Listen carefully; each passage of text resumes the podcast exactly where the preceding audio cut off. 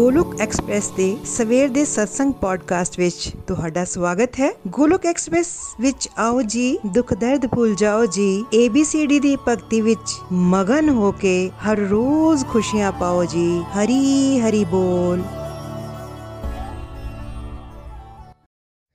जय श्री कृष्णा चैतन्य प्रभु नित्यानंदा श्री अद्वैता गदाधर शिवासादि गौर भक्त वृंद ओम नमो भगवते वासुदेवाय, ओम नमो भगवते वासुदेवाय, ओम नमो भगवते वासुदेवाय। श्रीमद भगवत गीता दी जय। गौर निताई दी जय। श्री श्री राधा श्याम सुंदर दी जय। Hare Krishna Hare Krishna Krishna Krishna, Hare Hare Hare Ram Hare Ram Ram Ram, Hare Hare. Busy through the body free as a soul Hari Hari बोल, हरी हरि बोल।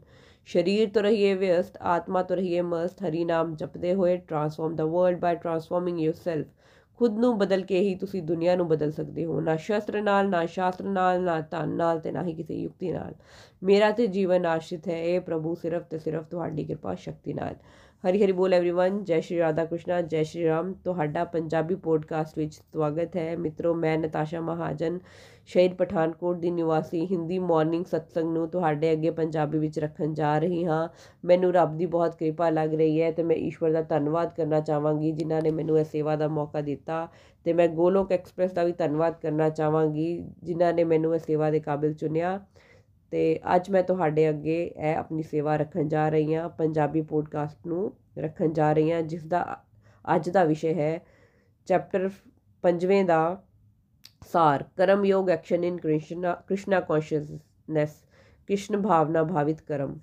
ਸਭ ਤੋਂ ਪਹਿਲਾਂ ਅਸੀਂ ਇਸ ਚੈਪਟਰ ਵਿੱਚ ਸਮਝਿਆ, ਨikhil ji ਨੇ ਬਹੁਤ ਸੋਹਣਾ ਇਹ ਚੈਪਟਰ ਸਮਝਾਇਆ ਤੇ ਉਹਨਾਂ ਨੇ ਕਿਹਾ ਕਿ ਜਿਵੇਂ ਸਾਡੇ ਮਨ ਵਿੱਚ ਪ੍ਰਸ਼ਨ ਆਉਂਦੇ ਹਨ, ਉਸੇ ਤਰੀਕੇ ਨਾਲ ਅਰਜੁਨ ਦੇ ਮਨ ਵਿੱਚ ਵੀ ਇੱਕ ਪ੍ਰਸ਼ਨ ਆਇਆ ਹੈ ਕਿ ਭਗਤੀ ਯੁਕਤ ਕਰਮ ਕਰਨਾ ਵਧੀਆ ਹੈ ਜਾਂ ਕਰਮ ਕਰਕੇ ਫਲਾਂ ਦਾ ਤਿਆਗ ਕਰਨਾ, ਦੋਨਾਂ ਵਿੱਚ ਕੀ ਵਧੀਆ ਹੈ? ਤੇ ਇਸ ਵਿੱਚ ਇਹ ਨਹੀਂ ਪੁੱਛਿਆ ਕਿ ਸਹੀ ਕੀ ਹੈ ਤੇ ਗਲਤ ਕੀ ਹੈ? ਇਸ ਵਿੱਚ ਭਗਤੀ ਵਿੱਚ ਕੁਝ ਵੀ ਸਹੀ ਤੇ ਗਲਤ ਨਹੀਂ ਹੈ। ਇਸ ਵਿੱਚ ਇਹ ਭਗਵਾਨ ਨੇ ਜ਼ਰੂਰ ਦੱਸਿਆ ਹੈ ਕਿ ਫਰਸਟ ਬੈਸਟ ਰਸਤਾ ਕਿਹੜਾ ਹੈ ਤੇ ਸੈਕੰਡ ਬੈਸਟ ਰਸਤਾ ਕਿਹੜਾ ਹੈ? ਭਗਵਾਨ ਇਸ ਦਾ ਉੱਤਰ ਦਿੰਦੇ ਹੋਏ ਕਹਿੰਦੇ ਹਨ ਕਿ ਫਰਸਟ ਬੈਸਟ ਰਸਤਾ ਹੈ ਭਗਤੀ ਯੁਕਤ ਕਰਮ ਕਰਨਾ। ਯਾਨੀ ਭਗਵਾਨ ਨਾਲ ਜੁੜ ਕੇ ਜੇਕਰ ਅਸੀਂ ਕਰਮ ਕਰਾਂਗੇ, ਉਹ ਫਰਸਟ ਬੈਸਟ ਹੈ। ਤੇ ਸੈਕੰਡ ਬੈਸਟ ਕੀ ਹੈ?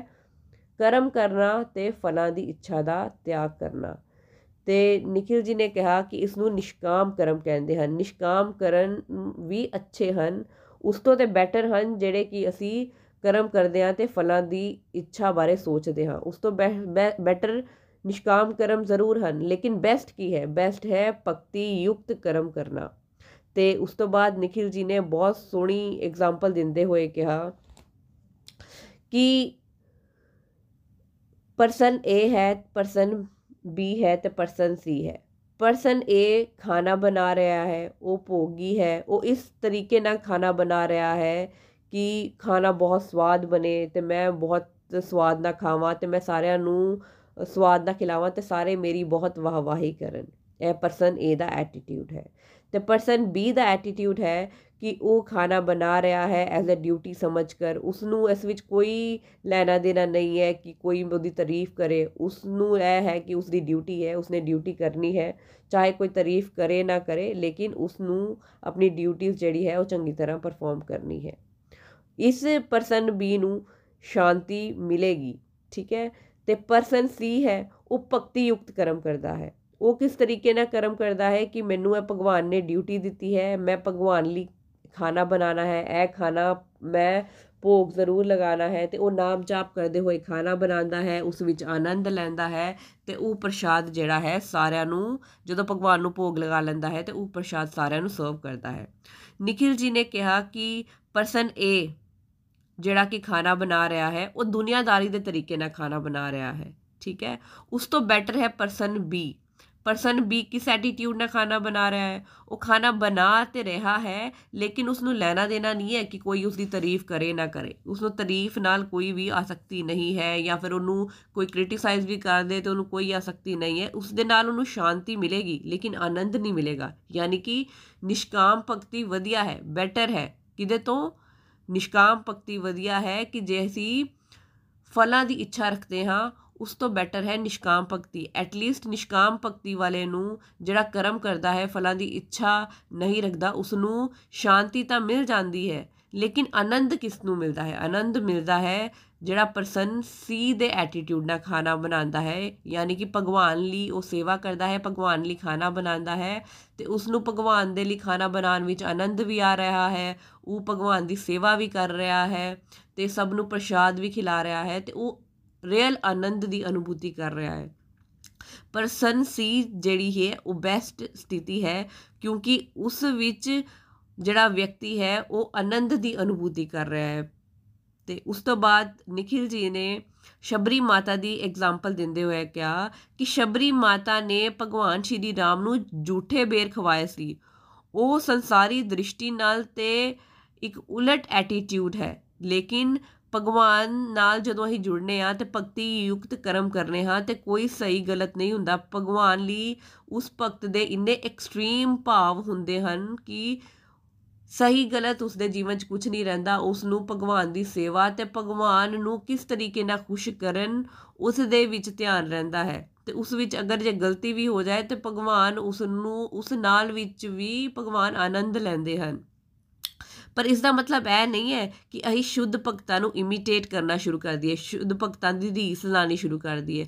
ਅਸੀਂ ਸ਼ੁੱਧ ਭਗਤ ਨਹੀਂ ਹਾਂ। ਸਾਡੇ ਅੰਦਰ ਬਹੁਤ ਸਾਰੇ ਵਿਕਾਰ ਹਨ ਤੇ ਅਸੀਂ ਸ਼ੁੱਧ ਭਗਤੀ ਵਾਲਿਆਂ ਦੀ ਨਕਲ ਨਹੀਂ ਕਰਨੀ ਹੈ, ਅਸੀਂ ਕਾਪੀ ਨਹੀਂ ਕਰਨੀ ਹੈ। ਅਸੀਂ ਸ਼ੁੱਧ ਭਗਤ ਬਣਨ ਦਾ ਪ੍ਰਯਾਸ ਕਰ ਰਹੇ ਹਾਂ। ਹਾਂ, ਅਸੀਂ ਹਲੇ ਬੜੀ ਸਟਾਰਟਿੰਗ ਸਟੇਜ ਤੇ ਹਾਂ ਤੇ ਅਸੀਂ ਹਮੇਸ਼ਾ ਹੀ ਇਹ ਧਿਆਨ ਰੱਖਣਾ ਹੈ ਕਿ ਅਸੀਂ ਜਿਹੜੇ ਸਾਡੇ ਸੀਨੀਅਰ ਡਿਵੋਟੀਸ ਹਨ, ਉਹਨਾਂ ਦੀ ਨਕਲ ਨਾ ਕਰਦੇ ਹੋਏ ਅਸੀਂ ਭਗਤੀ ਭਾਵ ਨਾਲ ਕਰਮ ਜ਼ਰੂਰ ਕਰਨੇ ਹਨ। ਪ੍ਰਸ਼ਾਦ ਬਣਾਉਣਾ ਹੈ, ਭਗਵਾਨ ਨਾਲ ਜੁੜਨਾ ਹੈ, ਭਗਵਾਨ ਦੀ ਖੁਸ਼ੀ ਲਈ ਕਰਮ ਕਰਨੇ ਹਨ, ਲੇਕਿਨ ਅਸੀਂ ਸ਼ੁੱਧ ਭਗਤਾਂ ਨੂੰ ਇਮੀਟੇਟ ਨਹੀਂ ਕਰਨਾ।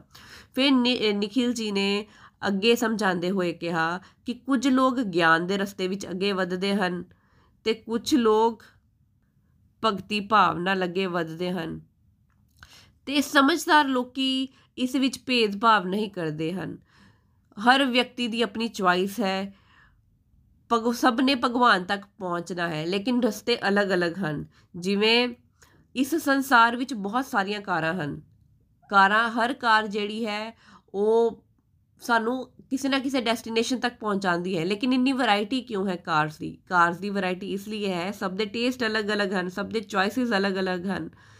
ਤੇ ਹਰ ਵਿਅਕਤੀ ਦੀ ਆਪਣੀ ਪਸੰਦ ਹੈ, ਆਪਣੀ ਚੁਆਇਸ ਹੈ। ਸਾਡੇ ਵੀ ਆਪਣੇ ਪਿਛਲੇ ਪ੍ਰਾਰਬਧ ਹਨ ਤੇ ਉਸੇ ਪ੍ਰਾਰਬਧ ਦੇ ਅਕੋਰਡਿੰਗਲੀ ਅਸੀਂ ਜਿਹੜਾ ਵੈ ਭਗਤੀ ਦਾ ਰਸਤਾ ਚੂਜ਼ ਕਰਦੇ ਹਾਂ। ਕੋਈ ਗਿਆਨ ਯੋਗ ਦੇ ਰਸਤੇ ਨਾਲ ਅੱਗੇ ਵੱਧਦਾ ਹੈ, ਕੋਈ ਭਗਤੀ ਯੋਗ ਦੇ ਰਸਤੇ ਨਾਲ ਅੱਗੇ ਵੱਧਦਾ ਹੈ। ਨikhil ji ਨੇ ਕਿਹਾ ਕਿ ਸਭ ਦੇ ਵੱਖਰੇ ਵੱਖਰੀ ਚੁਆਇਸਸ ਹੋ ਸਕਦੀਆਂ ਹਨ, ਸਭ ਦੇ ਵੱਖਰੇ ਵੱਖਰੇ ਰਸਤੇ ਹੋ ਸਕਦੇ ਹਨ। ਸਾਨੂੰ ਆਪਣੇ ਰਸਤੇ ਨਾਲ ਪਿਆਰ ਕਰਨਾ ਚਾਹੀਦਾ ਹੈ। ਸਾਨੂੰ ਆਪਣੇ ਰਸਤੇ ਵਿੱਚ ਕਦੀ ਵੀ ਡਾਊਟ ਨਹੀਂ ਹੋਣਾ ਚਾਹੀਦਾ। ਆਪਣੇ ਰਸਤੇ ਨਾਲ ਪਿਆਰ ਕਰੋ, ਆਪਣੇ ਰਸਤੇ ਨਾਲ ਆਨੰਦ ਲਓ, ਆਪਣੇ ਰਸਤੇ ਦੀ ਵਾਹਵਾਹੀ ਕਰੋ, ਆਪਣੇ ਰਸਤੇ ਦੀ ਤਾਰੀਫ ਕਰੋ। ਇਹਦੇ 'ਚ ਕੋਈ ਪ੍ਰੋਬਲਮ ਨਹੀਂ ਹੈ। ਲੇਕਿਨ ਸਾਨੂੰ ਕਿਸੇ ਦੇ ਰਸਤੇ ਨੂੰ, ਜੇ ਕੋਈ ਕਿਸੇ ਰਸਤੇ ਵਿੱਚ ਚੱਲ ਰਿਹਾ ਹੈ ਤੇ ਉਸ ਦੀਆਂ ਆਪਣੀਆਂ ਅਨੁਭੂਤੀਆਂ ਹੋਣਗੀਆਂ। ਸਾਨੂੰ ਕਿਸੇ ਨੂੰ ਕ੍ਰਿਟਿਸਾਈਜ਼ ਨਹੀਂ ਕਰਨਾ ਹੈ, ਕਿਸੇ ਨੂੰ ਛੋਟਾ ਨਹੀਂ ਵਿਖਾਣਾ ਹੈ, ਕਿਉਂਕਿ ਭਗਤੀ ਦੇ ਰਸਤੇ ਵਿੱਚ ਜੇ ਅਸੀਂ ਕ੍ਰਿਟਿਸਾਈਜ਼ ਕਰਾਂਗੇ ਤੇ ਦੈਟ ਮੀਨਸ ਅਸੀਂ ਭਗਤੀ ਨੂੰ ਸਮਝਿਆ ਹੀ ਨਹੀਂ ਹੈ। ਭਗਤੀ ਸਾਨੂੰ ਵਿਨਮਰ ਬਣਾਉਂਦੀ ਹੈ ਤੇ ਅਸੀਂ ਦੂਸਰਿਆਂ ਦੀ ਰਿਸਪੈਕਟ ਕਰਦੇ ਹਾਂ। ਨikhil ji ਨੇ ਆਪਣੀ ਹੀ ਉਦਾਹਰਨ ਦਿੰਦੇ ਹੋਏ ਕਿਹਾ ਕਿ ਜਿਵੇਂ ਉਹ ਚੈਤਨਯ ਮਹਾਪ੍ਰਭੂ ਦੇ ਰਸਤੇ ਨੂੰ ਫੋਲੋ ਕਰਦੇ ਹਨ, ਜਿਹੜਾ ਕਿ ਭਗਤੀ ਭਾਵ ਦਾ ਰਸਤਾ ਹੈ। ਤੇ ਉਹਨਾਂ ਨੂੰ ਉਸ ਦੀ ਅਨੁਭੂਤੀ ਹੈ, ਉਹਨਾਂ ਦੀ ਜੀਵਨ ਜਿਹੜਾ ਟਰਾਂਸਫਾਰਮ ਹੋਇਆ ਹੈ, ਉਹ ਉਸ ਰਸਤੇ ਨੂੰ ਆਨੰਦ ਲੈਂਦੇ ਹਨ ਤੇ ਉਸੇ ਰਸਤੇ ਦਾ ਉਹਨਾਂ ਨੂੰ ਗਿਆਨ ਹੈ ਤੇ ਉਸ ਨੂੰ ਉਹ ਬੈਸਟ ਸਮਝਦੇ ਹਨ ਤੇ ਇਹਦੇ 'ਚ ਕੋਈ ਬੁਰਾਈ ਨਹੀਂ ਹੈ ਕਿ ਜੇਕਰ ਅਸੀਂ ਆਪਣੇ ਰਸਤੇ ਨੂੰ ਬੈਸਟ ਸਮਝੀਏ ਤੇ। ਸਾਨੂੰ ਆਪਣੇ ਰਸਤੇ ਨੂੰ ਹਮੇਸ਼ਾ ਬੈਸਟ ਸਮਝਣਾ ਹੈ ਉਸ ਦੇ ਉਸ ਦਾ ਗੁਣਗਾਨ ਗਾਣਾ ਹੈ ਉਸ ਦੀ ਮਸਤੀ ਵਿੱਚ ਰਹਿਣਾ ਹੈ। ਤੇ ਦੂਸਰਿਆਂ ਲਈ ਵੀ ਪੋਜ਼ਿਟਿਵ ਇਮੋਸ਼ਨ ਰੱਖਨੇ ਹਨ। ਜੇਕਰ ਅਸੀਂ ਭਗਤੀ ਵਿੱਚ ਦੂਸਰਿਆਂ ਲਈ 네ਗੇਟਿਵ ਇਮੋਸ਼ਨਸ ਰੱਖੀਏ, ਤੇ ਉਹ ਸਾਡੀ ਭਗਤੀ ਵਿੱਚ ਇੱਕ ਬਹੁਤ ਵੱਡੀ ਰੁਕਾਵਟ ਬਣੇਗੀ। ਸਾਡੀ ਭਗਤੀ ਜਿਹੜੀ ਹੈ, ਅੱਗੇ ਵਧਦੀ ਫੁੱਲੇਗੀ ਨਹੀਂ। ਸਾਨੂੰ ਆਪਣੇ ਰਿਸਪੈਕਟ ਆਪਣੇ ਰਸਤੇ ਦੀ ਵੀ ਰਿਸਪੈਕਟ ਕਰਨੀ ਹੈ, ਆਪਣੇ ਰਸਤੇ ਨੂੰ ਪਿਆਰ ਕਰਨਾ ਹੈ ਤੇ ਦੂਜਿਆਂ ਦੇ ਰਸਤੇ ਦੀ ਰਿਸਪੈਕਟ ਕਰਨੀ ਹੈ। Love our path and respect others ਇਹ ਨਹੀਂ ਕਦੀ ਵੀ ਭੁੱਲਣਾ। ਇਹ ਭਗਤੀ ਦੀ ਮੇਨ ਨੀਵ ਹੈ। ਜੇ ਅਸੀਂ ਭਗਤੀ ਵਿੱਚ ਅੱਗੇ ਵਧਣਾ ਚਾਹਾਂਗੇ, ਤੇ ਸਾਨੂੰ ਦੂਜਿਆਂ ਦੇ ਰਸਤੇ ਨੂੰ ਵੀ ਰਿਸਪੈਕਟ ਦੇਣੀ ਪਏਗੀ ਤੇ ਹਰ ਰਸਤੇ ਨੂੰ ਸਮਝਦਾਰੀ ਤੇ ਪੋਜ਼ਿਟਿਵ ਇਮੋਸ਼ਨ ਨਾਲ ਦੇਖਣਾ ਪਵੇਗਾ। ਉਸ ਤੋਂ ਬਾਅਦ ਨikhil ji ਨੇ ਸਮਝਾਇਆ ਕਿ ਭਗਵਾਨ ਕਹਿੰਦੇ ਹਨ ਕਿ ਕਰਮ ਕਰਕੇ ਜੇਕਰ ਅਸੀਂ ਫਲਾਂ ਦਾ ਤਿਆਗ ਕਰ ਦਈਏ ਤੇ ਸਾਨੂੰ ਖੁਸ਼ੀ ਨਹੀਂ ਮਿਲਦੀ, ਠੀਕ ਹੈ? ਤੇ ਉਹ ਖੁਸ਼ੀ ਸਾਨੂੰ ਮਿਲੇਗੀ ਕਦੋਂ ਜਿਸ ਅਸੀਂ ਭਗਵਾਨ ਨਾਲ ਜੁੜਾਂਗੇ, ਸਾਡੇ ਅੰਦਰ ਭਗਵਾਨ ਲਈ ਫੀਲਿੰਗਸ ਡਿਵੈਲਪ ਹੋਣਗੀਆਂ। ਜੇ ਅਸੀਂ ਕਰਮ ਕਰਕੇ ਫਲਾਂ ਦਾ ਤਿਆਗ ਕਰਦੇ ਹਾਂ ਨੋ ਡਾਊਟ ਸਾਨੂੰ ਸ਼ਾਂਤੀ ਮਿਲਦੀ ਹੈ, ਠੀਕ ਹੈ? ਲੇਕਿਨ ਜੇਕਰ ਅਸੀਂ ਸਪੇਅਰ ਟਾਈਮ ਵਿੱਚ ਭਗਵਾਨ ਨਾਲ ਜੁੜੀਏ, ਭਗਵਾਨ ਦੇ ਬਾਰੇ ਗੱਲਾਂ ਕਰੀਏ ਤੇ ਮਾਲਾ ਜਾਪ ਕਰੀਏ, ਭਗਵਾਨ ਨਾਲ ਜੁੜੀਆਂ ਹੋਈ ਐਕਟੀਵਿਟੀਆਂ ਕਰੀਏ, ਤੇ ਸਾਨੂੰ ਉਹ ਆਨੰਦ ਦੀ ਜਿਹੜੀ ਹੈ ਇੱਕ ਅਨੁਭੂਤੀ ਹੁੰਦੀ ਹੈ, ਉਹ ਆਨੰਦ ਸਾਨੂੰ ਭਗਤੀ ਵਿੱਚ ਤਦ ਹੀ ਮਿਲੇਗਾ ਜੇ ਅਸੀਂ ਭਗਤੀ ਭਾਵਨਾ ਜੁੜਾਂਗੇ। ਜੇ ਅਸੀਂ ਕਰਮ ਕਰਾ ਕੇ, ਫਲਾਂ ਨੂੰ ਤਿਆਗ ਕੇ ਹੀ ਇਸ ਇਸ ਜੀਵਨ ਨੂੰ ਹੀ ਆਪਣਾ ਅਪਣਾ ਲਿਆ ਤੇ ਸਾਨੂੰ ਸ਼ਾਂਤੀ ਤੇ ਮਿਲੇਗੀ, ਲੇਕਿਨ ਆਨੰਦ ਨਹੀਂ ਮਿਲੇਗਾ। ਤੇ ਹਰ ਕੋਈ ਆਨੰਦ ਦੀ ਖੋਜ ਵਿੱਚ ਹੈ ਤੇ ਆਨੰਦ ਉਸ ਨੂੰ ਹੀ ਮਿਲਦਾ ਹੈ ਜਿਹੜਾ ਕਿ ਭਗਤੀ ਯੁਕਤ ਕਰਮ ਕਰੇਗਾ। ਉਸ ਤੋਂ ਬਾਅਦ ਨikhil ji ਸਮਝਾਉਂਦੇ ਹਨ ਕਿ ਜਿਹੜੇ ਪਿਓਰ ਸੋਲਸ ਹੁੰਦੇ ਹਨ ਉਸ ਉਹ ਸਭ ਨੂੰ ਪਿਆਰ ਕਰਦੇ ਹਨ ਤੇ ਸਾਰੇ ਉਸ ਨੂੰ ਪਿਆਰ ਕਰਦੇ ਹਨ। ਉਹ ਸਾਰੇ ਉਹਨਾਂ ਲਈ ਚੰਗਾ ਸੋਚਦੇ ਹਨ, ਸਾਰੇ ਉਹਨਾਂ ਨੂੰ ਬੜੇ ক্লোਜ਼ ਸਮਝਦੇ ਹਨ, ਐਸਾ ਕਿਉਂ ਹੈ? ਉਹਨਾਂ ਨੇ ਦੱਸਿਆ ਕਿ ਉਹਨਾਂ ਦੀ ਜਿਹੜੇ ਪਿਓਰ ਸੋਲਸ ਹੋ ਜਾਂਦੇ ਹਨ, ਜਿਹੜੇ ਆਪਣੇ ਆਪ ਤੇ ਵਰਕ ਕਰਦੇ ਹਨ, ਉਹਨਾਂ ਦੀ ਜਿਹੜੀ ਵਾਈਬ੍ਰੇਸ਼ਨਸ ਹੈ, ਉਹ ਬਹੁਤ ਪੋਜ਼ਿਟਿਵ ਹੋ ਜਾਂਦੀ ਹੈ। ਉਹਨਾਂ ਦੀ ਟੈਂਡੈਂਸੀ ਹੁੰਦੀ ਹੈ ਦੂਸਰਿਆਂ ਦੀ ਹੈਲਪ ਕਰਨੀ, ਦੂਸਰਿਆਂ ਦੀ ਮਦਦ ਕਰਨੀ। ਜਿਵੇਂ ਉਹਨਾਂ ਨੇ ਉਦਾਹਰਨ ਦਿੰਦੇ ਹੋਏ ਕਿਹਾ, ਜਿਵੇਂ ਸਪਿਰਚੁਅਲ ਲੀਡਰਸ ਹਨ। ਉਹ ਜ਼ਿਆਦਾ ਸਮੇਂ ਹਰ ਕਿਸੇ ਨਾਲ ਨਹੀਂ ਬਿਤਾਉਂਦੇ। ਤੇ ਇਹ ਵੀ ਨਹੀਂ ਹੈ ਕਿ ਉਹ ਬਹੁਤ ਲੰਬੀਆਂ ਲੰਬੀਆਂ ਗੱਲਾਂ ਕਰ ਕਰ ਰਹੇ ਹਨ ਤੇ ਤਦ ਦੂਸਰਿਆਂ ਨੂੰ ਪਸੰਦ ਕਰ ਆ ਰਹੇ ਹਨ। ਉਹਨਾਂ ਦਾ ਔਰਾ ਹੀ ਇੰਨਾ ਪੋਜ਼ਿਟਿਵ ਹੋ ਜਾਂਦਾ ਹੈ ਕਿ ਜੇਕਰ ਉਹ ਕਿਸੇ ਨਾਲ ਗੱਲ ਵੀ ਕਰਦੇ ਹਨ ਤੇ ਦੂਜਿਆਂ ਨੂੰ ਪੋਜ਼ਿਟਿਵ ਵਾਈਬ੍ਰੇਸ਼ਨਸ ਆਉਂਦੀ ਹੈ ਤੇ ਹਰ ਕੋਈ ਉਹਨਾਂ ਨਾਲ ਗੱਲ ਕਰਨਾ ਚਾਹੁੰਦਾ ਹੈ ਤੇ ਹਰ ਕੋਈ ਉਹਨਾਂ ਤੋਂ ਪੋਜ਼ਿਟਿਵਿਟੀ ਲੈਣਾ ਚਾਹੁੰਦਾ ਹੈ। ਜੇਕਰ ਅਸੀਂ ਆਪਣੇ ਅੰਦਰ ਪੋਜ਼ਿਟਿਵਿਟੀ ਇਕੱਠਾ ਕਰੀਏ, ਜੇ ਆਪਣੇ ਅੰਦਰ ਪੋਜ਼ਿਟਿਵ ਵਾਈਬਸ ਰੱਖੀਏ, ਦੂਸਰਿਆਂ ਦੇ ਲਈ ਚੰਗਾ ਸੋਚੀਏ, ਦੂਸਰਿਆਂ ਦੀ ਹੈਲਪ ਕਰੀਏ ਤੇ ਹਰ ਵਿਅਕਤੀ ਉਸ ਵਿਅਕਤੀ ਨੂੰ ਪਸੰਦ ਕਰਦਾ ਹੈ। ਉਸ ਤੋਂ ਬਾਅਦ ਉਹਨਾਂ ਨੇ ਕਿਹਾ ਕਿ ਐਸਾ ਵਿਅਕਤੀ ਜਿਹੜਾ ਹੈ, ਜਿਹੜਾ ਇੰਨੇ ਪਿਓਰਿਟੀ ਦੇ ਰਸਤੇ ਵਿੱਚ ਚੱਲ ਪੈਂਦਾ ਹੈ, ਉਹ ਹਮੇਸ਼ਾ ਇਸ ਤਰੀਕੇ ਨਾਲ ਰਹਿੰਦਾ ਹੈ ਜਿਸ ਤਰੀਕੇ ਨਾਲ ਇੱਕ ਕਮਲ ਦਾ ਫੁੱਲ ਹੈ। ਚਾਹੇ ਉਹ ਚਿੱਕੜ ਵਿੱਚ ਰਹਿੰਦਾ ਹੈ, ਲੇਕਿਨ ਉਹ ਉਸ ਨਾਲ ਲਿਪਤ ਨਹੀਂ ਹੁੰਦਾ। ਜਿਹੜਾ ਲੋਟਸ ਦਾ ਫੁੱਲ ਹੈ, ਉਹ ਹਮੇਸ਼ਾ ਫੁੱਲ ਭਗਵਾਨ ਨੂੰ ਅਰਪਿਤ ਕੀਤਾ ਜਾਂਦਾ ਹੈ, ਭਗਵਾਨ ਦੇ ক্লোਜ਼ ਰਹਿੰਦਾ ਹੈ। ਜੇ ਅਸੀਂ ਵੀ ਭਗਵਾਨ ਦੇ ক্লোਜ਼ ਰਹਿਣਾ ਚਾਹੁੰਦੇ ਹਾਂ, ਤੇ ਸਾਨੂੰ ਵੀ ਕਮਲ ਦੇ ਤਰ੍ਹਾਂ ਹੀ ਆਪਣਾ ਜੀਵਨ ਬਤੀਤ ਕਰਨਾ ਚਾਹੀਦਾ ਹੈ। ਸਾਨੂੰ ਵੀ ਆਪਣੀ ਪਿਉਰਿਟੀ ਤੇ ਵਰਕ ਕਰਨਾ ਚਾਹੀਦਾ ਹੈ। ਜੇਕਰ ਅਸੀਂ ਪਿਉਰਿਟੀ ਤੇ ਵਰਕ ਕਰਾਂਗੇ, ਇਸ ਸੰਸਾਰ ਚਾਹੇ 네ਗੇਟਿਵ ਹੈ, ਚਾਹੇ 네ਗੇਟਿਵ ਲੋਕਾਂ ਦਾ ਭਰਿਆ ਹੋਇਆ ਹੈ, ਪਰ ਅਸੀਂ ਕਿਸੇ ਨੂੰ ਕੰਪਲੇਂਟ ਨਹੀਂ ਕਰਨੀ ਕਿ ਤੁਸੀਂ 네ਗੇਟਿਵ ਹੋ ਜਾਂ ਸੰਸਾਰ 네ਗੇਟਿਵ ਹੈ। ਸਾਨੂੰ ਆਪਣੀ ਪੋਜ਼ਿਟਿਵਿਟੀ ਨੂੰ ਵਧਾਣਾ ਹੈ ਤੇ ਅਸੀਂ ਆਪਣੀ ਪੋਜ਼ਿਟਿਵਿਟੀ ਤੇ ਵਰਕ ਕਰਨਾ ਹੈ। ਉਸ ਤੋਂ ਬਾਅਦ ਉਹਨਾਂ ਨੇ ਸਮਝਾਇਆ ਕਿ ਹਰ ਜੀਵ ਦੀ ਨੇਚਰ ਹੁੰਦੀ ਹੈ ਕਿ ਉਹ ਕੰਪਲੇਂਟ ਕਰਦਾ ਰਹਿੰਦਾ ਹੈ। ਦੂਸਰਾ ਵਿਅਕਤੀ 네ਗੇਟਿਵ ਹੈ, ਇਸ ਕਰਕੇ ਮੈਂ 네ਗੇਟਿਵ ਹੋ ਗਿਆ। ਜੇ ਦੂਸਰਾ ਵਿਅਕਤੀ 네ਗੇਟਿਵ ਹੈ ਤਾਂ ਫਿਰ ਤੇ ਸਾਡੀ ਜ਼ਿਆਦਾ ਜ਼ਿੰਮੇਵਾਰੀ ਬਣਦੀ ਹੈ ਕਿ ਅਸੀਂ ਜ਼ਿਆਦਾ ਪੋਜ਼ਿਟਿਵ ਹੋਈਏ। ਉਹਨਾਂ ਨੇ ਐਗਜ਼ਾਮਪਲ ਦਿੰਦੇ ਹੋਏ ਕਿਹਾ ਕਿ ਜਿਵੇਂ ਇੱਕ ਇੱਕ ਜਗ੍ਹਾ ਹੈ ਜਿੱਥੇ ਲੋਕ ਕੂੜਾ ਸੁੱਟਣ ਆਉਂਦੇ ਹਨ ਤੇ ਸਾਡੇ ਕੋਲ ਚੁਆਇਸ ਹੈ। ਇੱਕ ਚੁਆਇਸ ਇਹ ਹੈ ਕਿ ਅਸੀਂ ਉਹਨਾਂ ਨੂੰ ਗੱਲਾਂ ਕਰਦੇ ਰਹੀਏ, ਉਹਨਾਂ ਬਾਰੇ ਮਾੜਾ ਸੋਚਦੇ ਰਹੀਏ। ਇੱਕ ਤੇ ਦੂਜੀ ਚੁਆਇਸ ਹੈ ਕਿ ਅਸੀਂ ਬਿਲਕੁਲ ਨਾ ਉੱਥੇ ਕੂੜਾ ਪਾਈਏ ਜਿੱਥੇ ਸਾਰੇ ਕੂੜਾ ਪਾਉਂਦੇ ਪਰ ਪਏ ਹਨ ਤੇ ਜੇ ਸਾਡੇ ਕੋਲ ਹਿੰਮਤ ਹੈ ਤੇ ਜੇ ਸਾਡੇ ਕੋਲ ਸਮਰਥ ਹੈ ਤੇ ਸਾਨੂੰ ਉਹ ਕੂੜਾ ਚੁੱਕਣ ਦਾ ਜਾਂ ਉਸ ਉਸ ਵਿੱਚ ਕਿਸ ਤਰੀਕੇ ਨਾਲ ਕੂੜਾ ਨਾ ਉੱਥੇ ਪਏ, ਇਸ ਦੀ ਹੈਲਪ ਕਰਨੀ ਚਾਹੀਦੀ ਹੈ। ਖੁਦ ਜਾ ਕੇ ਸੋਸਾਇਟੀ ਵਿੱਚ ਉਤਰਨਾ ਚਾਹੀਦਾ ਹੈ ਕਿ ਅਸੀਂ ਸੋਸਾਇਟੀ ਵਿੱਚ ਕਿਦਾਂ ਹੈਲਪ ਕਰੀਏ ਤੇ ਸੇਵਾ ਕਰਨ ਦਾ ਭਾਵ ਲੈ ਕੇ ਆਈਏ ਕਿ ਉਹ ਜਗ੍ਹਾ ਜਿਹੜੀ ਸਾਨੂੰ ਲੱਗ ਰਿਹਾ ਹੈ ਕਿ ਸਾਰੇ ਕੂੜਾ ਸੁੱਟਣ ਦੇ ਹਨ ਤੇ ਅਸੀਂ ਉਸ ਦੀ ਸਫ਼ਾਈ ਕਰਨ ਦਾ ਜਿੰਮਾ ਹੀ ਲੈ ਲਈਏ। ਜੇਕਰ ਅਸੀਂ ਖੁਦ ਪੋਜ਼ਿਟਿਵ ਸਟੈਪਸ ਲਵਾਂਗੇ ਤੇ ਸਾਨੂੰ ਸੰਸਾਰ ਦੀ 네ਗੇਟਿਵਿਟੀ ਨਹੀਂ ਦਿਖੇਗੀ, ਸਾਨੂੰ ਹਰ ਚੀਜ਼ 'ਚ, ਹਰ ਜਗ੍ਹਾ ਵਿੱਚ ਪੋਜ਼ਿਟਿਵਿਟੀ ਹੀ ਦਿਖੇਗੀ। ਫਿਰ ਭਗਵਾਨ ਅੱਗੇ ਕਹਿੰਦੇ ਹਨ ਕਿ ਮੇਰੀ ਗੱਲਾਂ ਨੂੰ ਮੰਨ ਕੇ ਮੇਰੇ ਨਾਲ ਜੇਕਰ ਤੁਸੀਂ ਜੁੜੋ, ਤੇ ਤੁਹਾਨੂੰ ਸ਼ੁੱਧ ਸ਼ਾਂਤੀ ਪ੍ਰਾਪਤ ਹੁੰਦੀ ਹੈ। ਤੇ ਜਿਹੜੇ ਫਲਕਾਮੀ ਹੁੰਦੇ ਹਨ, ਉਹ ਅਸ਼ਾਂਤ ਰਹਿੰਦੇ ਹਨ। ਜੇਕਰ ਅਸੀਂ ਫਲਾਂ ਨਾਲ ਜੁੜੇ ਰਵਾਂਗੇ, ਸਾਨੂੰ ਆਪਣੇ ਜੀਵਨ 'ਚ ਕਰਮ ਕਰਾਂਗੇ, ਤੇ ਸਾਨੂੰ ਇਹ ਐਕਸਪੈਕਟੇਸ਼ਨ ਹੋਏਗੀ, ਸਾਨੂੰ ਸਾਡੇ ਇੱਛਾ ਦੇ ਹਿਸਾਬ ਨਾਲ ਕਰਮ ਕਰਮ ਕੀਤਾ ਹੈ, ਤੇ ਸਾਨੂੰ ਆਪਣੀ ਇੱਛਾ ਦੇ ਹਿਸਾਬ ਨਾਲ ਹੀ ਫਲ ਮਿਲੇ। ਤੇ ਇਹ, ਇਹੋ ਜਿਹਾ ਵਿਅਕਤਾ ਭਗਵਾਨ ਵਿਅਕਤੀ ਭਗਵਾਨ ਕਹਿੰਦੇ ਹੈ, ਹਮੇਸ਼ਾ ਅਸ਼ਾਂਤ ਰਹਿੰਦਾ ਹੈ। ਜੇਕਰ ਅਸੀਂ ਸ਼ਾਂਤ ਰਹਿਣਾ ਚਾਹੁੰਦੇ ਹਾਂ ਅਨਅਡਲਟਰੇਟਿਡ ਪੀਸ ਪਾਣਾ ਚਾਹੁੰਦੇ ਹਾਂ, ਤੇ ਸਾਨੂੰ ਕੀ ਚਾਹੀਦਾ ਹੈ? ਸਾਨੂੰ ਚਾਹੀਦਾ ਹੈ ਕਿ ਅਸੀਂ ਭਗਵਾਨ ਨੂੰ ਨਮਨ ਕਰੀਏ, ਭਗਵਾਨ ਨਾਲ ਜੁੜੀਏ ਤੇ ਫਲਾਂ ਦੀ ਇੱਛਾ ਬਿਲਕੁਲ ਨਾ ਰੱਖੀਏ। ਉਸ ਦੇ ਬਾਅਦ ਨikhil ji ਨੇ ਸਮਝਾਇਆ ਕਿ ਕਰਮ ਦੀ ਜ਼ਿੰਮੇਵਾਰੀ ਸਾਨੂੰ ਲੈਣੀ ਚਾਹੀਦੀ ਹੈ। ਜੀਵ ਕਰਮ ਦੀ ਜ਼ਿੰਮੇਵਾਰੀ ਨਹੀਂ ਦਿੰਦਾ। ਜਦੋਂ ਬੜਾ ਉਹਦੇ ਨਾਲ ਚੰਗਾ ਹੁੰਦਾ ਹੈ ਤੇ ਆਪ ਨੂੰ ਆਪਣੇ ਆਪ ਨੂੰ ਪ੍ਰੇਜ਼ ਕਰਦਾ ਹੈ, ਆਪਣੀ ਵਾਹਵਾਈ ਕਰਦਾ ਹੈ। ਲੇਕਿਨ ਜਦੋਂ ਉਹਦੇ ਨਾਲ ਕੁਝ ਮਾੜਾ ਹੋ ਜਾਂਦਾ ਹੈ, ਤੇ ਫਿਰ ਸਾਰਾ, ਸਾਰੀ ਜਿਹੜੀ ਉਹਦੀ ਰੈਸ਼ਨੈਲਿਟੀ ਖਤਮ ਹੋ ਜਾਂਦੀ ਹੈ, ਉਹ ਮੋਹ ਵਿੱਚ ਚਲਾ ਜਾਂਦਾ ਹੈ ਉਸ ਦਾ ਗਿਆਨ ਸਾਰਾ ਖਤਮ ਹੋ ਜਾਂਦਾ ਹੈ, ਤੇ ਫਿਰ ਉਹ ਕਹਿੰਦਾ ਹੈ ਕਿ ਇਹ ਜਿਹੜੀ ਗਲਤੀ ਹੈ, ਇਹ ਲੋਕਾਂ ਨੇ ਕੀਤੀ ਹੈ। ਜੇ ਲੋਕ ਨਾ ਮਿਲਣ ਤੇ ਭਗਵਾਨ ਨੇ ਕੀਤੀ ਹੈ। ਤੇ ਭਗਵਾਨ ਕਹਿੰਦੇ ਹਨ, ਸਾਨੂੰ ਇਸ ਵਿੱਚ ਕਿ ਸਾਨੂੰ ਇਸ ਚੀਜ਼ ਦੀ ਅਕਾਊਂਟੇਬਿਲਿਟੀ ਰਿਸਪੌਂਸਿਬਿਲਿਟੀ ਲੈਣੀ ਚਾਹੀਦੀ ਹੈ। ਜੇ ਕੁਝ ਕੁਝ ਚੰਗਾ ਹੋ ਰਿਹਾ ਹੈ, ਤੇ ਸਾਨੂੰ ਭਗਵਾਨ ਦਾ ਥੈਂਕਸ ਕਰਨਾ ਚਾਹੀਦਾ ਹੈ। ਜੇ ਮਾੜਾ ਹੋ ਰਿਹਾ ਹੈ, ਤੇ ਸਾਡੇ ਕਰਮਾਂ ਦੇ ਹੀ ਨਤੀਜੇ ਹਨ। ਤੇ ਸਾਡੀ ਚੁਆਇਸਿਸ ਹੀ ਇਹੋ ਜਿਹੀਆਂ ਲਿੱਤੀਆਂ ਹੋਈਆਂ ਹਨ ਕਿ ਸਾਨੂੰ ਅੱਜ ਦੀ ਡੇਟ ਵਿੱਚ ਦੁੱਖ ਆ ਰਿਹਾ ਹੈ ਜਾਂ ਸੁੱਖ ਆ ਰਿਹਾ ਹੈ, ਉਹ ਸਾਡੀ ਹੀ ਜ਼ਿੰਮੇਵਾਰੀ ਹੈ। ਉਸ ਤੋਂ ਬਾਅਦ ਨikhil ji ਨੇ ਐਗਜ਼ਾਮਪਲ ਦਿੰਦੇ ਹੋਏ ਕਿਹਾ ਕਿ ਜਿਵੇਂ ਇੱਕ ਵਿਅਕਤੀ 9 ਵਜੇ ਉੱਠ ਕੇ ਆਪਣੇ ਆਪ ਨੂੰ ਨੈਗੇਟਿਵਿਟੀ ਦਾ ਸ਼ਿਕਾਰ ਵੀ ਬਣਾ ਸਕਦਾ ਹੈ ਤੇ ਇੱਕ ਆਪਸ਼ਨ ਇਹ ਹੈ ਕਿ ਉਹ ਸਵੇਰੇ 5 ਵਜੇ ਉੱਠ ਕੇ ਸਤਸੰਗ ਵੀ ਕਰ ਸਕਦਾ ਹੈ।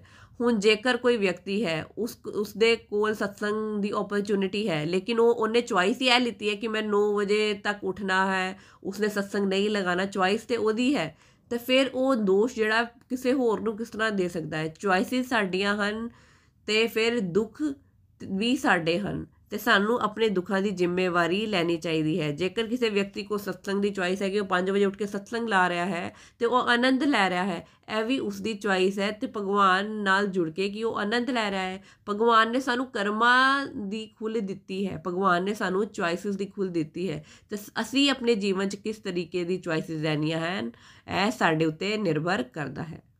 ਫਿਰ ਉਸ ਤੋਂ ਬਾਅਦ ਨikhil ji ਨੇ ਐਗਜ਼ਾਮਪਲ ਦਿੰਦੇ ਹੋਏ ਕਿਹਾ ਕਿ ਦੋ ਪਰਸਨ ਹਨ ਪਰਸਨ A ਤੇ ਪਰਸਨ B ਭਗਵਾਨ ਨੇ ਦੋਨਾਂ ਨੂੰ ਪੈਸੇ ਦਿੱਤੇ ਹਨ, ਦੋਨਾਂ ਕੋ ਚੰਗੀ ਵੈਲਥ ਹੈ ਤੇ ਦੋਨੋਂ ਹੀ ਮੰਨ ਲਓ ਇੱਕ ਦਿਨ ਚ 500 ਰੁਪਇਆ ਖਰਚਦੇ ਹਨ। ਪਰਸਨ A 500 ਰੁਪਏ ਖਰਚਦਾ ਹੈ ਆਪਣੀ ਵਿਸਕੀ ਲਈ ਆਪਣੇ ਡਰਿੰਕਸ ਲਈ ਤੇ ਪਰਸਨ B ਜਿਹੜਾ ਹੈ ਉਹ ਖਰਚ ਕਰਦਾ ਹੈ ਦੂਸਰਿਆਂ ਲਈ ਭਗਤੀ ਲਈ ਤੇ ਦੂਸਰਿਆਂ ਦੀ ਭਗਤੀ ਵਧਾਉਣ ਲਈ ਜਾਂ ਫਿਰ ਦੂਸਰਿਆਂ ਦੇ ਜੀਵਨ ਵਿੱਚ ਕਿਸ ਤਰੀਕੇ ਨਾਲ ਹੈਲਪ ਕਰੇ, ਉਹ ਦੂਸਰਿਆਂ ਨੂੰ ਖਾਣਾ ਖਿਲਾਏ।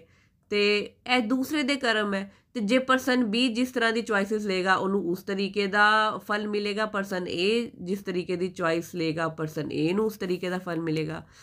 ਜੇ ਪਰਸਨ ਬੀ ਨੇ ਚੁਆਇਸ ਲਈ ਹੈ, ਲਿੱਤੀ ਹੈ ਦੂਸਰਿਆਂ ਦੀ ਭਗਤੀ ਵਧਾਉਣ ਲਈ, ਦੂਸਰਿਆਂ ਦੀ ਹੈਲਪ ਕਰਨ ਲਈ, ਦੂਸਰਿਆਂ ਜੇਕਰ ਕੋਈ ਨੀਡੀ ਪਰਸਨ ਹੈ ਉਸ ਨੂੰ ਖਾਣਾ ਖਿਲਾਉਣ ਦੀ, ਤੇ ਉਸਨੇ ਚੁਆਇਸ ਲਿੱਤੀ ਹੈ ਤੇ ਉਸ ਨੂੰ ਉਸ ਦਾ ਡਿਵਾਈਨ ਅਕਾਊਂਟ ਕਰਨ ਨੂੰ ਸਟਰੋਂਗ ਹੋਏਗਾ। ਪਰਸਨ ਇਹ ਹੈ, ਉਹ ਫਿਰ ਕੱਲ ਨੂੰ ਦੁੱਖਾਂ ਵਿੱਚ ਪਏਗਾ ਤੇ ਫਿਰ ਉਹ ਉਸਨੇ ਕਹਿਣਾ ਹੈ ਕਿ ਇਹ ਤੇ ਭਗਵਾਨ ਨੇ ਕੀਤਾ ਹੈ, ਪਰ ਇਹ ਭਗਵਾਨ ਨੇ ਨਹੀਂ ਉਸ ਦੀ ਆਪਣੀ ਚੁਆਇਸ ਹੈ। ਜੇ ਉਹ ਡਰਿੰਕਸ ਲੈ ਰਿਹਾ ਹੈ, ਦੂਸਰਿਆਂ ਨਾਲ ਮਾੜਾ ਕਰ ਰਿਹਾ ਹੈ ਉਸ ਪੈਸੇ ਨੂੰ ਉਹ ਗਲਤ ਯੂਜ਼ ਕਰ ਰਿਹਾ ਹੈ ਤੇ ਇਹ ਉਸ ਦੀ ਚੁਆਇਸ ਹੈ। ਮੰਨ ਲਓ ਕਿ ਪਰਸਨ A ਭਗਤੀ ਪਰਸਨ A ਜਿਹੜਾ ਹੈ ਉਹ ਗਲਤ ਕੰਮ ਕਰ ਰਿਹਾ ਹੈ ਤੇ ਪਰਸਨ B ਜਿਹੜਾ ਹੈ ਉਹ ਭਗਤੀ ਵਿੱਚ ਜੁੜਿਆ ਨਹੀਂ ਹੈ, ਸਿਰਫ ਚੰਗੇ ਹੀ ਕਰਮ ਕਰ ਰਿਹਾ ਹੈ, ਦੂਸਰਿਆਂ ਨੂੰ ਖਾਣਾ ਖਿਲਾ ਰਿਹਾ ਹੈ। ਫਿਰ ਵੀ ਪਰਸਨ ਬੀ ਜਿਹੜਾ ਐਟਲੀਸਟ ਆਪਣਾ ਚੰਗਾ ਅਕਾਊਂਟ ਤੇ ਸਟਰੋਂਗ ਕਰ ਹੀ ਰਿਹਾ ਹੈ ਨਾ, ਚੰਗੇ ਕਰਮ ਬਣਾ ਰਿਹਾ ਹੈ। ਉਸ ਦਾ ਉਹਨੂੰ ਉਸ ਨੂੰ ਬੈਨੀਫਿਟ ਮਿਲੇਗਾ। ਜੇ ਉਹ ਭਗਤੀ ਭਾਵਨਾ ਕਰਮ ਕਰੇਗਾ, ਫਿਰ ਉਹਦੇ ਡਿਵਾਈਨ ਅਕਾਊਂਟ ਸਟਰੋਂਗ ਹੋਣਗੇ। ਤੇ ਜੇਕਰ ਉਹ ਭਗਤੀ ਭਾਵਨਾ ਕਰਮ ਨਹੀਂ ਕਰੇਗਾ, ਤੇ ਫਿਰ ਉਹਦੇ ਚੰਗੇ ਕਰਮ ਬਣਨਗੇ। ਤੇ ਹਰ ਹਾਲ ਵਿੱਚ ਜੇ ਅਸੀਂ ਚੰਗਾ ਕਰਦੇ ਹਾਂ, ਤੇ ਸਾਨੂੰ ਚੰਗਾ ਮਿਲਦਾ ਹੈ। ਤੇ ਜੇ ਪਰਸਨ ਏ ਦੇ ਵਕਨ ਡਰਿੰਕਸ 네ਗੇਟਿਵਿਟੀ ਵਾਲਾ ਹੀ ਆਪਣਾ ਟਾਈਮ ਸਪੈਂਡ ਕਰਦੇ ਹਾਂ, ਤੇ ਫਿਰ ਸਾਨੂੰ 네ਗੇਟਿਵਿਟੀ ਹੀ ਮਿਲਦੀ ਹੈ। ਤੇ ਇਹ ਸਾਡੀਆਂ ਚੁਆਇਸਸ ਹਨ ਕਿ ਜੇਕਰ ਅਸੀਂ ਭਗਵਤ ਗੀਤਾ ਦੀ ਟੀਚਿੰਗਸ ਦੇ ਅਕੋਰਡਿੰਗਲੀ ਆਪਣਾ ਜੀਵਨ ਜੀਵਾਂਗੇ, ਤੇ ਅਸੀਂ ਜਨਮ ਮ੍ਰਿਤਿਉ ਦੇ ਸਾਗਰ ਤੋਂ ਪਾਰ ਹੋਵਾਂਗੇ। ਅਦਰਵਾਈਜ਼ ਜੇ ਅਸੀਂ ਦੁਨੀਆਦਾਰੀ ਦੇ ਤਰੀਕੇ ਨਾਲ ਆਪਣਾ ਜੀਵਨ ਜੀਵਾਂਗੇ, ਮਨਮਾਨੇ ਢੰਗ ਦੇ ਬਿਹੇਵੀਅਰ ਨਾਲ ਆਪਣਾ ਜੀਵਨ ਜੀਵਾਂਗੇ, ਤੇ ਫਿਰ ਅਸੀਂ ਦੁੱਖਾਂ ਵਿੱਚ ਹੀ ਲਿਪਤ ਰਵਾਂਗੇ। ਉਸ ਤੋਂ ਬਾਅਦ ਭਗਵਾਨ ਦੱਸਦੇ ਹਨ ਕਿ ਲੋਕਾਂ ਦੇ ਮਨ ਵਿੱਚ ਇਹ ਵੀ ਆਉਂਦਾ ਹੈ ਕਿ ਜੇਕਰ ਅਸੀਂ ਭਗਤੀ ਵਿੱਚ ਆਵਾਂਗੇ ਤੇ ਸਾਡੇ ਜੀਵਨ 'ਚ ਦੁੱਖ ਆ ਜਾਂਦੇ ਹਨ। ਇਸ ਤਰੀਕੇ ਦੇ ਬਹੁਤ ਸਾਰੇ ਵਹਿਮ ਹਨ ਜਿਹੜੇ ਲੋਕਾਂ ਨੂੰ ਘਰ ਘਰ ਗਏ ਦੇ ਹਨ। ਫਿਰ ਉਸ ਤੋਂ ਬਾਅਦ ਨikhil ji ਨੇ ਇਸ ਦੀ ਐਗਜ਼ਾਮਪਲ ਦਿੰਦੇ ਹੋਏ ਕਿਹਾ ਕਿ ਜੇਕਰ ਮੈਨੂੰ ਤੁਸੀਂ ਇੱਕ ਗੱਲ ਦੱਸੋ ਕਿ ਜਿਹੜੇ ਵਿਅਕਤੀ ਭਗਤੀ ਵਿੱਚ ਜੁੜੇ ਨਹੀਂ ਹਨ, ਕਿ ਉਹਨਾਂ ਦੇ ਜੀਵਨ ਵਿੱਚ ਦੁੱਖ ਨਹੀਂ ਆਉਂਦੇ, ਦੁੱਖ ਤੇ ਸਭ ਦੇ ਜੀਵਨ ਵਿੱਚ ਆਉਂਦੇ ਹਨ ਉਲਟਾ ਜਿਹੜੇ ਭਗਤੀ ਭਾਵ ਨਾਲ ਜੁੜੇ ਹੁੰਦੇ ਹੋਏ ਹੁੰਦੇ ਹਨ, ਜਿਹੜੇ ਭਗਵਾਨ ਨਾਲ ਜੁੜੇ ਹੋਏ ਹੁੰਦੇ ਹਨ, ਉਹਨਾਂ ਦੇ ਜੀਵਨ ਵਿੱਚ ਕਸ਼ਟ ਆ ਵੀ ਜਾਵੇ ਤੇ ਇਹ ਉਸ ਚੀਜ਼ ਨੂੰ ਬੜੇ ਆਸਾਨੀ ਨਾਲ ਓਵਰਕਮ ਕਰ ਲੈਂਦੇ ਹਨ। ਉਹ ਉਹਨਾਂ ਦੇ ਵਿੱਚ ਟੋਲਰੈਂਸ ਪਾਵਰ ਵੱਧਦੀ ਹੈ ਪੇਸ਼ੈਂਸ ਵੱਧਦੀ ਹੈ। ਉਹਨਾਂ ਨੂੰ ਇਸ ਤਰੀਕੇ ਨਾਲ ਲੱਗਦਾ ਹੈ ਕਿ ਭਗਵਾਨ ਨੇ ਉਹਨਾਂ ਨੂੰ ਆਪਣੀ ਗੋਦੀ ਵਿੱਚ ਚੁੱਕਿਆ ਹੈ ਤੇ ਦੁੱਖ ਦਾ ਸਮੇਂ ਤੇ ਉਹਨਾਂ ਦਾ ਬੜਾ ਆਸਾਨੀ ਨਾਲ ਕੱਟ ਜਾਂਦਾ ਹੈ। ਉਲਟਾ ਜਿਹੜੇ ਸੰਸਾਰ ਨਾਲ ਲਿਪਤ ਹੁੰਦੇ ਹਨ, ਜੋ ਉਹਨਾਂ ਦੇ ਜੀਵਨ 'ਚ ਦੁੱਖ ਆ ਵੀ ਜਾਏ, ਤੇ ਉਹ ਉਸ ਦੁੱਖ ਨੂੰ ਬਰਦਾਸ਼ਤ ਹੀ ਨਹੀਂ ਕਰ ਪਾਉਂਦੇ। ਬਹੁਤ 네ਗੇਟਿਵਿਟੀ ਵੱਲ ਚਲੇ ਜਾਂਦੇ ਹਨ। ਭਗਵਾਨ ਸਾਨੂੰ 네ਗੇਟਿਵਿਟੀ ਨਾਲ ਡੀਲ ਕਰਨ ਦੀ ਐਬਿਲਿਟੀ ਦਿੰਦੇ ਹਨ। ਉਸ ਤੋਂ ਬਾਅਦ ਐਕਸਪਲੇਨ ਕਰਦੇ ਹੋਏ ਨikhil ji ਨੇ ਕਿਹਾ ਕਿ ਜੇਕਰ ਕੋਈ ਡਿਵੋਸ਼ਨ ਵਿੱਚ ਅੱਗੇ ਵਧ ਜਾਂਦਾ ਹੈ, ਉਹ ਹਮੇਸ਼ਾ ਭਗਵਾਨ ਦੀ ਗੱਲਾਂ ਦੇ ਬਾਰੇ ਹੀ ਸੋਚਦਾ ਹੈ, ਭਗਵਾਨ ਦੇ ਖਿਆਲਾਂ ਵਿੱਚ ਹੀ ਰਹਿੰਦਾ ਹੈ ਤੇ ਭਗਵਾਨ ਦੇ ਰੂਪ ਦਾ ਹੀ ਧਿਆਨ ਕਰਦਾ ਰਹਿੰਦਾ ਹੈ। ਐਸੇ ਭਗਤ ਦੇ ਜੀਵਨ ਵਿੱਚ ਐਕਸਪ੍ਰੈਸ ਟ੍ਰੇਨ ਭਗਵਾਨ ਦੀ ਮਿਲ ਜਾਂਦੀ ਹੈ ਤੇ ਉਹ ਭਗਵਾਨ ਦੇ ਧਾਮ ਬੈਠ ਕੇ ਰਵਾਨਾ ਹੋ ਜਾਂਦਾ ਹੈ ਤੇ ਉਸ ਦਾ ਫਿਰ ਉਸ ਨੂੰ ਮਟੀਰੀਅਲ ਚੀਜ਼ਾਂ ਵਿੱਚ ਮਜ਼ਾ ਨਹੀਂ ਆਂਦਾ ਉਹ ਮਟੀਰੀਅਲ ਚੀਜ਼ਾਂ ਵਿੱਚ ਅਟਰੈਕਟ ਨਹੀਂ ਹੁੰਦਾ। ਜਿਵੇਂ ਇੱਕ ਵਿਅਕਤੀ ਨੂੰ ਜੇ 10 ਕਰੋੜ ਰੁਪਏ ਮਿਲ ਗਏ ਹਨ ਤੇ 10 ਰੁਪਏ ਦੀ ਉਹਦੇ ਵਾਸਤੇ ਕੋਈ ਵੈਲਿਊ ਨਹੀਂ ਰਹਿ ਜਾਂਦੀ। ਉਸੇ ਤਰੀਕੇ ਨਾਲ ਜੇ ਕਿਸੇ ਨੂੰ ਦਿਵਯ ਗਿਆਨ ਮਿਲ ਗਿਆ ਹੈ ਤੇ ਉਹ ਉਸ ਵੱਲ ਅਟਰੈਕਟ ਹੋਣਾ ਸ਼ੁਰੂ ਹੋ ਗਿਆ ਹੈ ਤੇ ਫਿਰ ਉਹ ਮਟੀਰੀਅਲ ਚੀਜ਼ਾਂ ਵੱਲ ਕਦੀ ਵੀ ਅਟਰੈਕਟ ਨਹੀਂ ਹੁੰਦਾ ਕਿਉਂਕਿ ਉਸ ਨੂੰ ਦਿਵਯ ਗਿਆਨ ਵਿੱਚ ਹੀ ਇੰਨੀ ਅਟਰੈਕਸ਼ਨ ਮਿਲਦੀ ਹੈ, ਇੰਨਾ ਆਨੰਦ ਮਿਲਦਾ ਹੈ ਉਸ ਨੂੰ ਸੰਸਾਰ ਦੀ ਚੀਜ਼ਾਂ ਤੁੱਛ ਲੱਗਣੀਆਂ ਸ਼ੁਰੂ ਹੋ ਜਾਂਦੀਆਂ ਹਨ। ਨikhil ji ਨੇ ਕਿਹਾ ਕਿ ਸੰਸਾਰੀ ਜੀਵ ਹਮੇਸ਼ਾ ਸੁੱਖਾਂ ਦੁੱਖਾਂ ਵਿੱਚ ਵਿਚਲਿਤ ਰਹਿੰਦਾ ਹੈ, ਪਰ ਜੇਕਰ ਕੋਈ ਪਰਮਹੰਸ ਹੈ ਜਿਹੜਾ ਭਗਵਾਨ ਨਾਲ ਜੁੜਿਆ ਹੈ ਸਿੰਸੈਰਿਟੀ ਨਾਲ ਭਗਵਾਨ ਦੇ ਵਿੱਚ ਉਸਦੀ ਲਗਨ ਲੱਗੀ ਹੋਈ ਹੈ ਉਸ ਨੂੰ ਸੰਸਾਰੀ ਸੁੱਖਾਂ ਦੁੱਖਾਂ ਦਾ ਵਿੱਚ ਕੋਈ ਲੈਣਾ ਦੇਣਾ ਨਹੀਂ ਹੁੰਦਾ। ਉਹ ਨਾ ਹੀ ਸੰਸਾਰੀ ਸੁੱਖ 'ਚ ਵਿਚਲਿਤ ਹੁੰਦਾ ਹੈ, ਨਾ ਹੀ ਸੰਸਾਰੀ ਦੁੱਖ ਵਿੱਚ ਵਿਚਲਿਤ ਹੁੰਦਾ ਹੈ। ਕਿਉਂਕਿ ਉਸ ਦਾ ਜਿਹੜਾ ਮਨ ਹੈ, ਉਹ ਭਗਵਾਨ ਵਿੱਚ ਰੁੱਝਿਆ ਹੋਇਆ ਹੁੰਦਾ ਹੈ। ਭਗਵਾਨ ਵਿੱਚ ਹੀ ਉਹ ਜਿਹੜਾ ਪਰਮ ਆਨੰਦ ਦੀ ਅਨੁਭੂਤੀ ਕਰਦਾ ਪਿਆ ਹੈ। ਅਸੀਂ ਪਰਮਹੰਸ ਤਾਂ ਨਹੀਂ ਬਣੇ, ਇਸ ਲਈ ਹੀ ਦੁੱਖ ਸੁੱਖ ਚ ਵਿਚਰਿਤ ਹੋ ਜਾਂਦੇ ਹਨ, ਲੇਕਿਨ ਅਸੀਂ ਕੁਝ ਕੁਝ ਪਰਸੈਂਟੇਜ ਵਿੱਚ ਉਹ ਖੁਸ਼ੀ ਅਨੁਭਵ ਕਰਦੇ ਹਾਂ। ਜਿਵੇਂ ਸਾਡੇ ਕ੍ਰੋਧ ਵਿੱਚ ਅੱਗੇ ਅੱਗੇ ਤੋਂ ਗਿਰਾਵਟ ਆ ਗਈ ਹੈ, ਅੱਗੇ ਅਸੀਂ ਬਹੁਤ ਗੁੱਸਾ ਕਰਦੇ ਹੋਵਾਂਗੇ, ਹੁਣ ਅਸੀਂ ਇਹਨਾਂ ਗੁੱਸਾ ਨਹੀਂ ਕਰਦੇ। ਅੱਗੇ ਸਾਨੂੰ ਹਰ ਵੱਲੇ ਹੁੰਦਾ ਸੀ ਕਿ ਅਸੀਂ ਜਿਹੜਾ ਵੈ ਫੋਨ ਤੇ ਗੱਲ ਕਰ ਲਈਏ, ਹੁਣ ਸਾਡਾ ਫੋਨ ਤੇ ਗੱਲ ਕਰਨ ਨੂੰ ਟਾਈਮ ਵੇਸਟ ਕਰਨ ਨੂੰ ਮਨ ਨਹੀਂ ਕਰਦਾ। ਪਹਿਲਾਂ ਸਾਨੂੰ ਹੁੰਦਾ ਸੀ ਕਿ ਜੇ ਕੋਈ, ਅਸੀਂ ਇਕੱਲੇ ਆ ਘਰ, ਸਾਨੂੰ ਇਕੱਲਾਪਨ ਲੱਗਦਾ ਸੀ, ਹੁਣ ਇਕੱਲਾਪਨ ਨਹੀਂ ਇਕਾਂਤ ਲੱਗਣਾ ਸ਼ੁਰੂ ਹੋ ਗਿਆ। ਸਾਡੇ ਜੀਵਨ 'ਚ ਬਹੁਤ ਸਾਰੇ ਬਦਲਾਵ ਤੇ ਚੇਂਜਸ ਆਏ ਹਨ। ਉਹ ਚੇਂਜਸ ਹੀ ਸਾਡੇ ਲਈ ਪਰਸੈਂਟੇਜ ਵਿੱਚ ਪਰਮ ਆਨੰਦ ਦੀ ਅਨੁਭੂਤੀ ਹੁੰਦੇ ਹਨ। ਲੇਕਿਨ ਜਿਹੜਾ ਪਰਮਹੰਸ ਹੈ, ਉਹ ਹਰ ਸਮੇਂ ਇੱਕੋ ਜਿਹਾ ਹੀ ਰਹਿੰਦਾ ਹੈ। ਉਸ ਤੋਂ ਬਾਅਦ ਨikhil ji ਨੇ ਕਿਹਾ ਕਿ ਭਗਵਾਨ ਨੇ ਸਾਨੂੰ ਚਤੁਰ ਵਿਅਕਤੀ ਦੀ ਡੈਫੀਨੇਸ਼ਨ ਦੀ ਕਲੈਰਿਟੀ ਦਿੱਤੀ ਹੈ। ਚਤੁਰ ਚਤੁਰ ਵਿਅਕਤੀ ਕੌਣ ਹੈ? ਚਤੁਰ ਵਿਅਕਤੀ ਉਹ ਵਿਅਕਤੀ ਹੈ ਜਿਹੜਾ ਟੈਂਪਰੇਰੀ ਪਲੇਜਰ ਵਿੱਚ ਕਦੀ ਵੀ ਨਹੀਂ ਪੈਂਦਾ। ਟੈਂਪਰੇਰੀ ਪਲੇਜਰ ਯਾਨੀ ਕਿ ਸੰਸਾਰ ਦੀ ਖੁਸ਼ੀਆਂ, ਆਪਣੀ ਸੈਂਸ਼ੂਅਲ ਗ੍ਰੈਟੀਫਿਕੇਸ਼ਨ ਕਰਨੀ।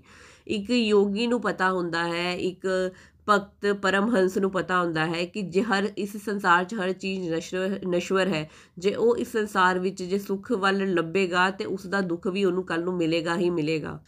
ਤੇ ਜੇਕਰ ਉਹ ਪਰਮਨੈਂਟ ਹੈਪੀਨੈਸ ਦੀ ਔਰ ਜਾਏਗਾ ਪਰਮਨੈਂਟ ਹੈਪੀਨੈਸ ਤੇ ਉਹਨੂੰ ਪਤਾ ਹੈ ਕਿੱਥੇ ਹੈ ਪਰਮਨੈਂਟ ਹੈਪੀਨੈਸ ਹੈ ਭਗਵਾਨ ਦੇ ਨਾਲ, ਕਿਉਂਕਿ ਭਗਵਾਨ ਪਰਮਨੈਂਟ ਹਨ, ਭਗਵਾਨ ਦੇ ਨਾਲ ਜੁੜੇਗਾ ਤੇ ਪਰਮਨੈਂਟ ਹੈਪੀਨੈਸ ਨੂੰ ਅਨੁਭਵ ਕਰੇਗਾ। ਤੇ ਜਿਹੜਾ ਵਿਅਕਤੀ ਭਗਵਾਨ ਦੇ ਨਾਲ ਜੁੜੇਗਾ ਤੇ ਉਹ ਉਸ ਕੋਲ ਚੁਆਇਸ ਹੈ ਕਿ ਉਹ ਪਰਮਨੈਂਟ ਹੈਪੀਨੈਸ ਵੱਲ ਜਾਏ ਤੇ ਫਿਰ ਉਹ ਟੈਂਪਰੇਰੀ ਹੈਪੀਨੈਸ ਦੇ ਵੱਲ ਕਦੀ ਵੀ ਉਹਦਾ ਝੁਕਾਵ ਨਹੀਂ ਹੋਏਗਾ, ਸੰਸਾਰ ਵੱਲ ਝੁਕਾਵ ਨਹੀਂ ਹੋਏਗਾ।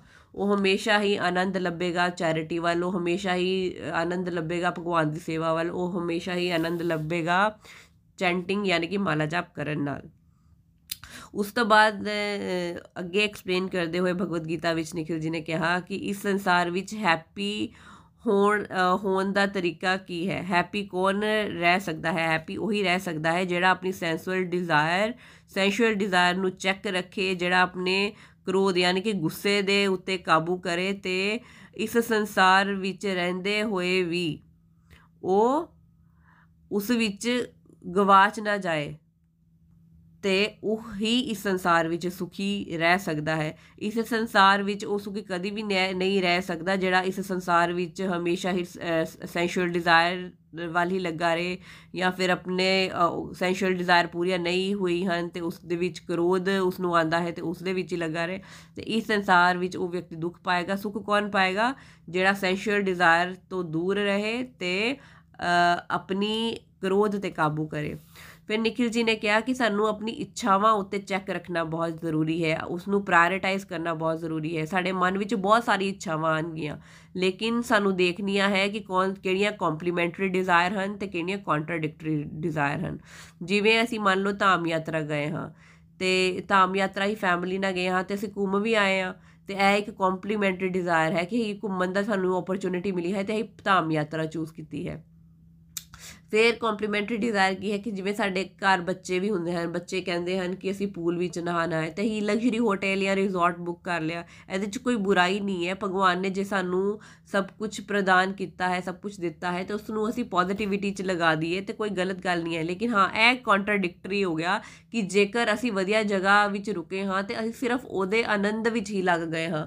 ਸਾਨੂੰ ਹੋਰ ਕੋਈ ਕੁਝ ਲੈਣਾ ਦੇਣਾ ਹੀ ਨਹੀਂ ਹੈ, ਭਗਤੀ ਸਾਡੇ ਕੋਲੋਂ ਛੁੱਟੀ ਗਈ ਹੈ। ਇਹ ਚੀਜ਼ ਨਹੀਂ ਕਰਨੀ ਹੈ। ਜੇਕਰ ਸਾਡੇ, ਸਾਨੂੰ ਭਗਵਾਨ ਨੇ ਲਗਜ਼ਰੀ ਹੋਟਲ ਲਗਜ਼ਰੀ ਸਭ ਕੁਝ ਦਿੱਤਾ ਹੈ ਤੇ ਉਸ ਕੰਫਰਟਸ ਨੂੰ ਭਗਵਾਨ ਦੀ ਸੇਵਾ ਵਿੱਚ ਲਗਾਉਣਾ ਹੈ। ਜਿਵੇਂ ਮੰਨ ਲਓ ਕਿ ਇੱਕ ਮੋਬਾਈਲ ਹੈ। ਮੋਬਾਈਲ ਵੱਲ ਅਸੀਂ ਜੇ ਮੋਬਾਈਲ ਦੀ ਸਮਰਥ ਹੈ, ਅਸੀਂ ਚੰਗਾ ਖਰੀਦ ਸਕਦੇ ਹਾਂ, ਉਸ ਦੇ ਨਾਲ ਭਗਵਾਨ ਦੀ ਸੇਵਾ ਕਰ ਸਕਦੇ ਹਾਂ, ਸਤਸੰਗ ਸੁਣ ਸਕਦੇ ਹਾਂ, ਭਗਵਾਨ ਦੇ ਨਾਲ ਜੁੜੇ ਹੋਏ ਵੀਡੀਓਜ਼ ਅੱਛੇ ਬਣਾ ਸਕਦੇ ਹਾਂ ਤੇ ਭਗਵਾਨ ਦੀ ਸੇਵਾ ਕਰ ਸਕਦੇ ਹਾਂ। ਤੇ ਇਹ ਡਿਜ਼ਾਇਰਸ ਨੂੰ ਅਸੀਂ ਭਗਵਾਨ ਵੱਲ ਚੈੱਕ ਰੱਖ ਕੇ ਭਗਵਾਨ ਵੱਲ ਮੋੜਨਾ ਹੈ।